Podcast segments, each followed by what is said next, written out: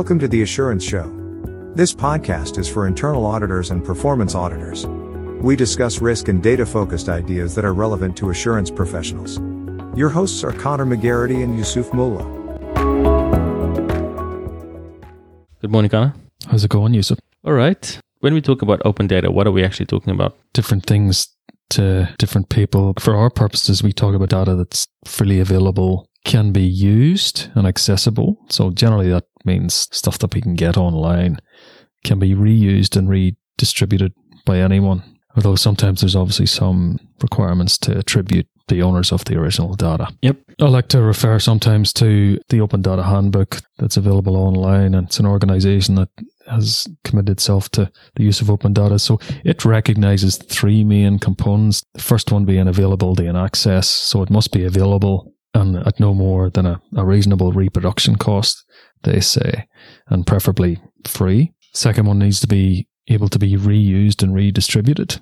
The terms of, of the data itself must mean that it that it can be used and, and even mixed with other data sets or linked and joined and analyzed with other data sets for, for its purposes. And the third one is universal participation, and that's where everyone, regardless of where you are, who you are, and what you're doing with it, should be able to use it for non commercial purposes, or where you use it for commercial purposes, you need to attribute that correctly.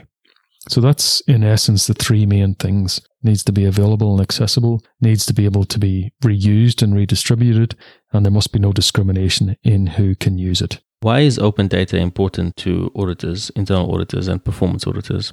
It's another evidentiary source that's probably been, although it's only come to light probably in the past decade, can add considerable value to not just how you do your audit, so it can be a new evidentiary source, but it's also an opportunity to shed some light on what other information is available to parts of your business as you, as you go through your assurance activities. So why is it useful? Firstly, because it can you can use it as a point of triangulation to to test whether or not the information in your own systems and in your own organization is actually accurate.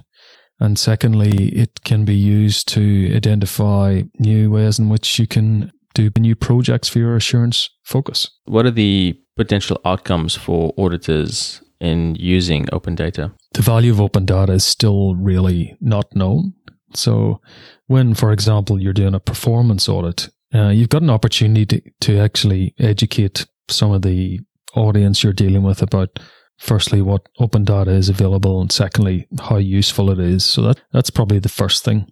The second thing is that open data is a valuable tool often to challenge prevailing assumptions. So you from a performance audit perspective one of the main things governments try to do is deliver services and programs based on assumptions at a point in time when that service or program was developed. Now, by the time that's rolled out, could be one, two, three, even four years after the original decision was made, the way in which the recipients or beneficiaries of that program, mainly being the public, consume those services or will use that program may have differed. Open data, the likes of things like any benchmarking tools that are made available these days and openly online, actually gives you some opportunity to see is what we have designed something that's going to be actually used in the way that we have originally designed it. That's a long way of saying it gives you an opportunity, open data gives you an opportunity to actually test some of the original assumptions that were made at the outset. If you already have hypotheses or at a higher level criteria that you need to evaluate, then open data can help you determine whether those have been met. I would say that open data is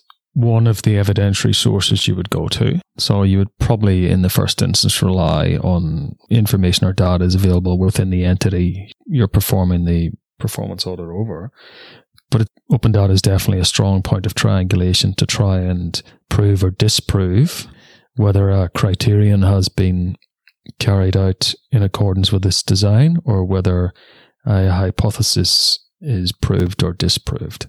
That sounds like a, a conceptual statement, and to some extent it is, but open data gives you that ability, certainly from a an external auditor general's or controller general's viewpoint, to be able to take not just the entity's data that you're looking at, but to join that up with anything that's available outside and beyond that that may not actually be readily available within that entity or being looked at within that entity itself. As a contrast. Within internal audit, the open data that we would use would be a smaller part of the overall analysis that's done than it would be for performance audit. And that's because, except for certain specific circumstances where public sector entities are involved uh, or there's significant potential to use open data for proprietary internal audit work, the level of value add of open data isn't as high. And that's because most of the open data is public sector related or has some sort of public sector focus. There are exceptions to that. Where it is used, it can definitely add value.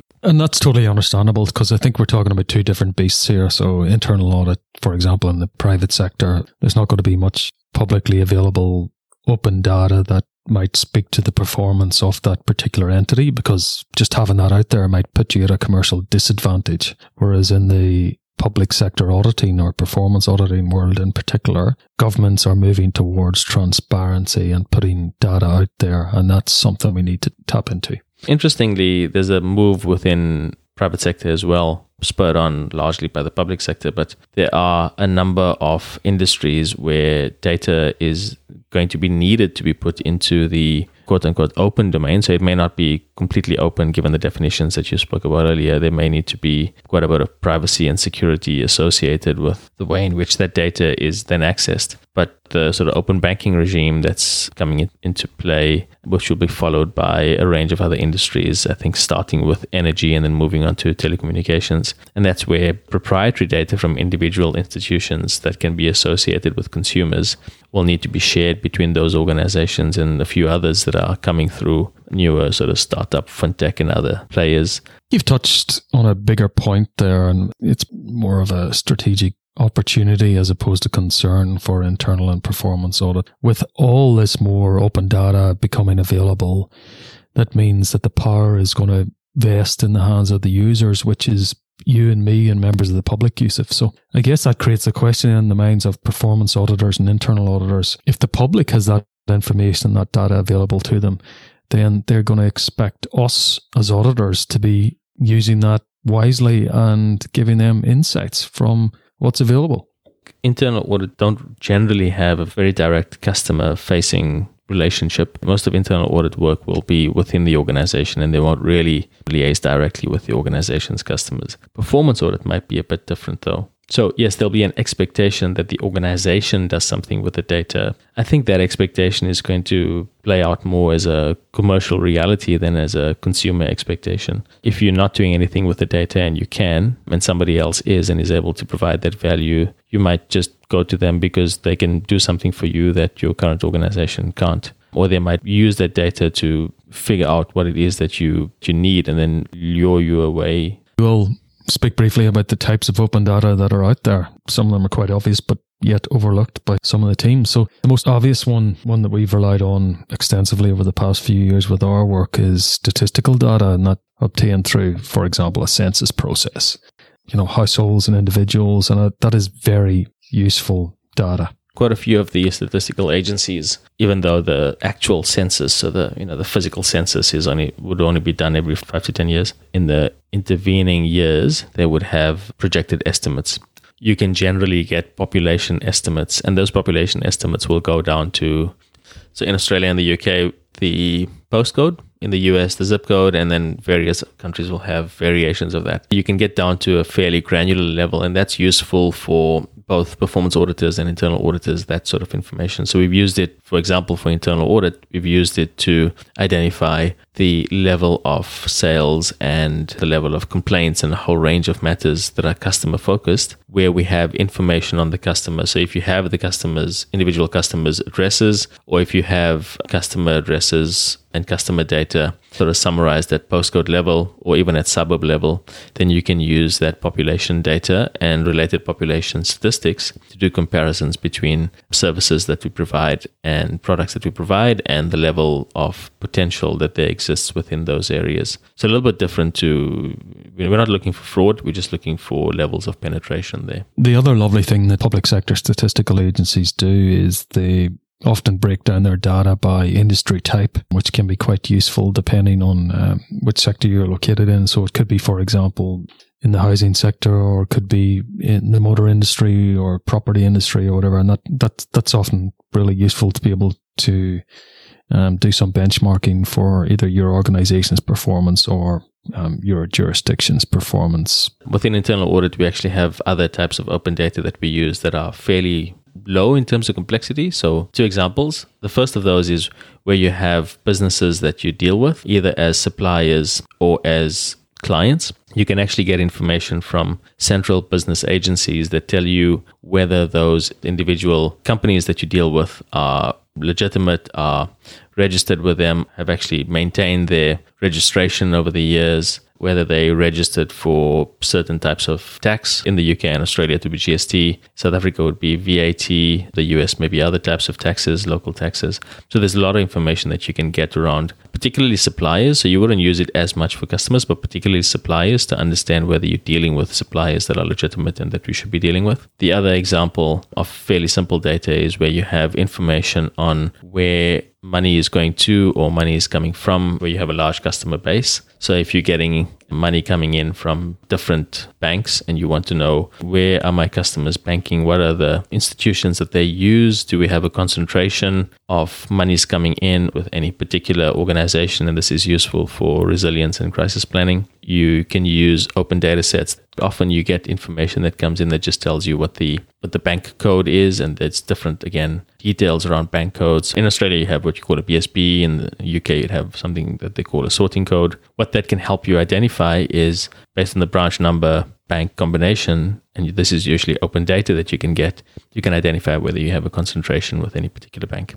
You've talked there about open banking information or open banking data, and there's certainly a move, at least some jurisdictions, to make that more available. And you've just given a couple of examples how that's useful. We talked about census data, demographic, statistical data that most public sector statistical agencies collect and make publicly available, which is really useful. Some of that you do have to pay for. We've encountered a few times.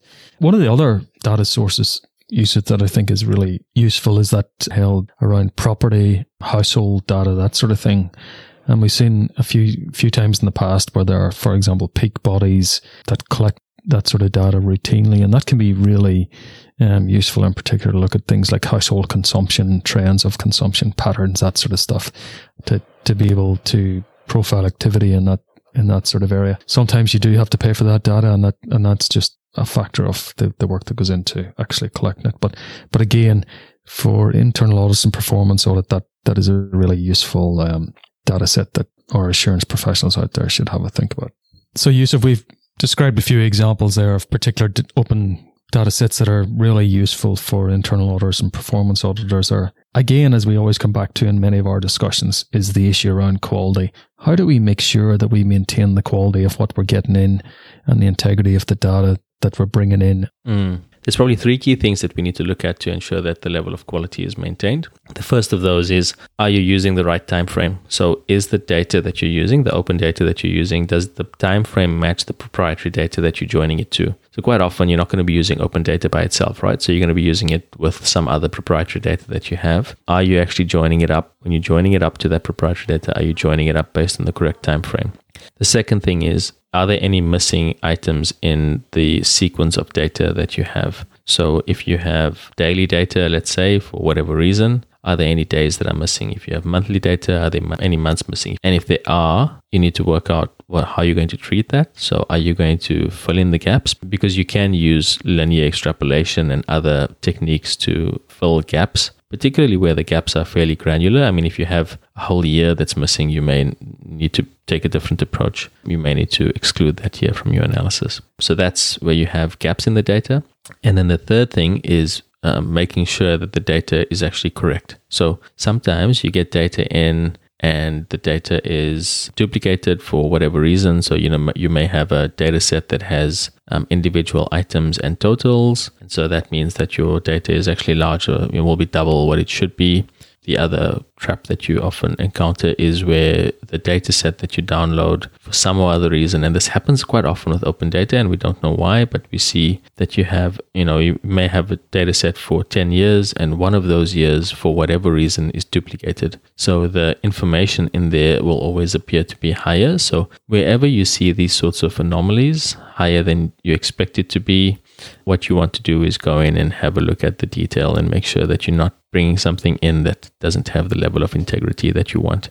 And then don't, don't just chuck it away because you can't see any integrity in it. You sort of fix those items so that you can actually use it. And those are the three key things to ensure when you're managing quality within your open data set so that you can join it properly. And so they're all really important things. So the key takeaway is that even though we're proponents of using open data where possible, I guess you need to make sure that you make a good assessment against those three criteria early on to make sure that you're not over investing time in its use.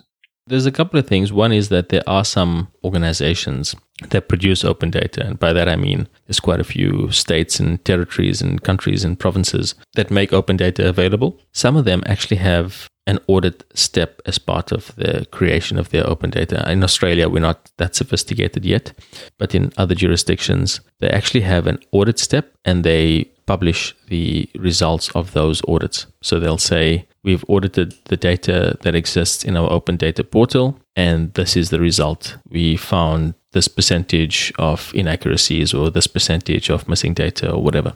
If you have that situation, you can actually go and look at what the result of that audit is and then work out how much you need to do to check the quality of the data that you're using. Which goes back to how much reliance we can place on it, which is fantastic. Yeah, and just common sense audit stuff, right? So if we are using the data and we're changing it up and checking it for quality and these things, quite often there's a, a need then to share the data that we've pre-processed. How would we go about doing that? Pretty straightforward from a performance audit perspective, some of the progressive performance auditors these days in various jurisdictions are actually making some of that processed data available via their website.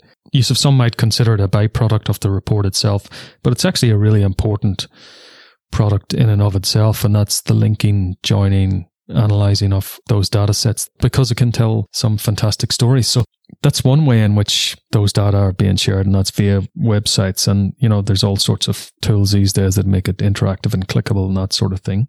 Some of the other ways are that auditors general or controllers general are um, actually providing some of those cleansed and analyzed data sets back to the entities that they have actually audited and said, this is what we've seen, this is what we've observed, these are our findings your data wasn't that great in the first instance. We've taken time as part of our audit work to do all this cleaning and analysis. It's only fair that we give that back to you. And that, again, that's another very useful and valuable byproduct back into those agencies themselves. So two things there. One is for the public, is it making the analyzed open data and especially where it may have been linked with other open data or proprietary data in so much as it's not private available on the websites. And the second thing is given some of that open data linked with an entity's own data back to the entity to have a look at. Okay, so that's um, so in the first instance there, that's basically creating more open data, if you like. Yeah, absolutely. Within internal audit, generally there isn't a lot of sharing of the processed data, the processed open data. Obviously, you won't have anything going to the public. You haven't generally got that open data from an organization that you're going to be you, you usually won't get unless you have a very good relationship with with the external organization you're not going to be providing feedback around the quality of that data very often what you do have sometimes is that you would then you may want to share how you went about processing the data with a team internally that will be using it. The challenge with sharing the data directly is that you don't want to be in a situation where somebody uses your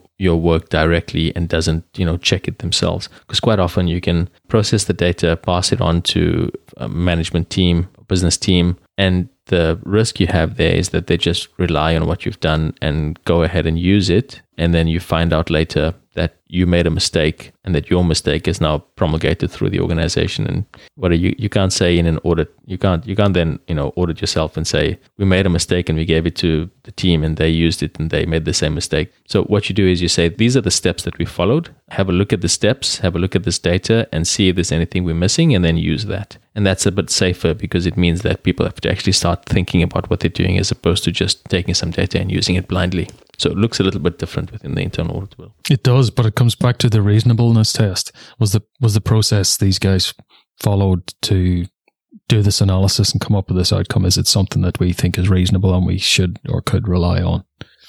Yep, yep, yep. So the business will need to work out can they actually rely on that or do they need to do something else? Yeah, absolutely. Sure. For internal audit purposes, there's probably three or four key sources for the examples that I use there, not difficult to find. For performance audit, where would you usually go to find open data? Government websites in the first instance. So a lot of jurisdictions these days, Yusuf, have websites dedicated to open data. They require their agencies or their entities to actually provide data to a central source and then that gets published online. So if we speak about Australia and, and the UK and the USA, for example, many of the states and jurisdictions or even some of at, at the lower level county councils produce a lot of their um, transactional data online. So that might be from procurement data as to who's tendered and won contracts to performance data about these are our main objectives for this organization and this this is how we're performing against these objectives to other types of really operational data about this is how many people are visiting our facilities. So the answer is that a lot of this data is actually already being pushed out there by some of these more forward thinking organizations. Two things that I think is worth noting about that. The first thing is that demonstrates a commitment to transparency. So where, for example, a public, public sector organization or government is willing to put performance data online is always a big step. But the second thing is it's also a bit about accountability in that um, citizens or the general public can actually query and interrogate and ask questions about where their money is actually going. So, Conor, you spoke about accountability and transparency, but really that is within the domain of the public sector organizations that are looking to promote that transparency and promote accountability in the work that they do. What is it that an auditor can do to help improve that level of transparency or help improve that level of accountability? So, Yusuf, you're dead right. In most respects, it's up to that public sector entity or department or agency as to what they want to publish online in most respects. The important role of a performance auditor is to call out where there are deficiencies in the publication of open data. So if I'm doing a performance audit, for example, in the Department of Health, and one of the main things we're interested in is public sector waiting times for operations and so forth. And the health department does not have that information online, although many other departments in our jurisdiction have waiting times for various of their main services online. It may be useful for performance auditors given their independent and somewhat helicopter view to say, well, look, we don't think it's reasonable for this department not to publish that information. So there's a very important role there for performance auditors in calling out situations where data is not being openly made available when it reasonably should be. So auditors can help call that out. Look, within internal audit, there isn't going to be that much going on. Within performance audit, definitely, given that the performance audits are of those government organizations. So they, the organizations that are producing that open data would be the ones that are under the spotlight as well. There's a number of places that you can go. So go to your state or territory or country open data portal. If you don't know what that is or you can't find what you're looking for, another way to find um, open data, and we use this quite regularly, is Google's open dataset search. Um, pretty straightforward. You just type in dataset search.research.google.com. You can then actually search for datasets within there and it will give you different options as well. Okay, great conversation today, Yusuf, on open data. So, in summary, we'd say that if you're not using open data now for your assurance projects, you need to ask yourself, why not? We've explained the value of how some of these open data sets can really contribute to your projects.